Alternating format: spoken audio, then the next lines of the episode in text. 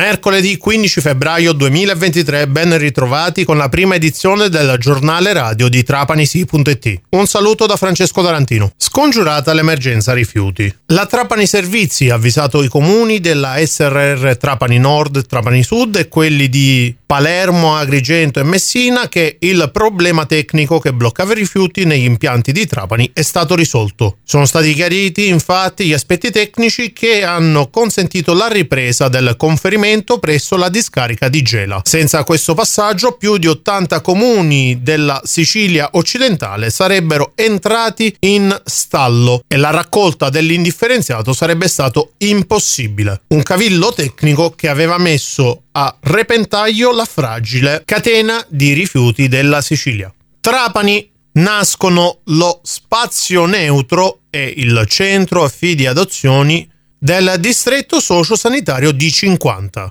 Domani debutterà il nuovo spazio neutro presso i locali del terzo piano di Palazzo Dalì, allo scopo di offrire un supporto al servizio sociale e professionale dei nuovi comuni facente parte del distretto sociosanitario ogni qualvolta che risulterà necessario attivarlo. Una seconda stanza, sempre del terzo piano di Palazzo Dalì, è invece stata adibita a centro affidi ed adozione distrettuale e già da questo pomeriggio sarà operativa con un corso di formazione per le coppie che desiderano adottare o che hanno già presentato istanza. Il corso continuerà il 22 e il 23 febbraio. I comuni che fanno parte del distretto socio-sanitario di 50 sono Trapani, Erice, Valderice, Buseto Palizzolo, San Vito Locale, Capo, Custonaci, Favignana, Paceco e Misliscemi. I progetti sono stati fortemente voluti dalla coordinatrice del distretto sanitario D50 Marilena Cricchio. Mazzada e Vallo, scuole chiuse per disinfestazione dal 20 al 22 febbraio. Le lezioni riprenderanno regolarmente giovedì 23 febbraio.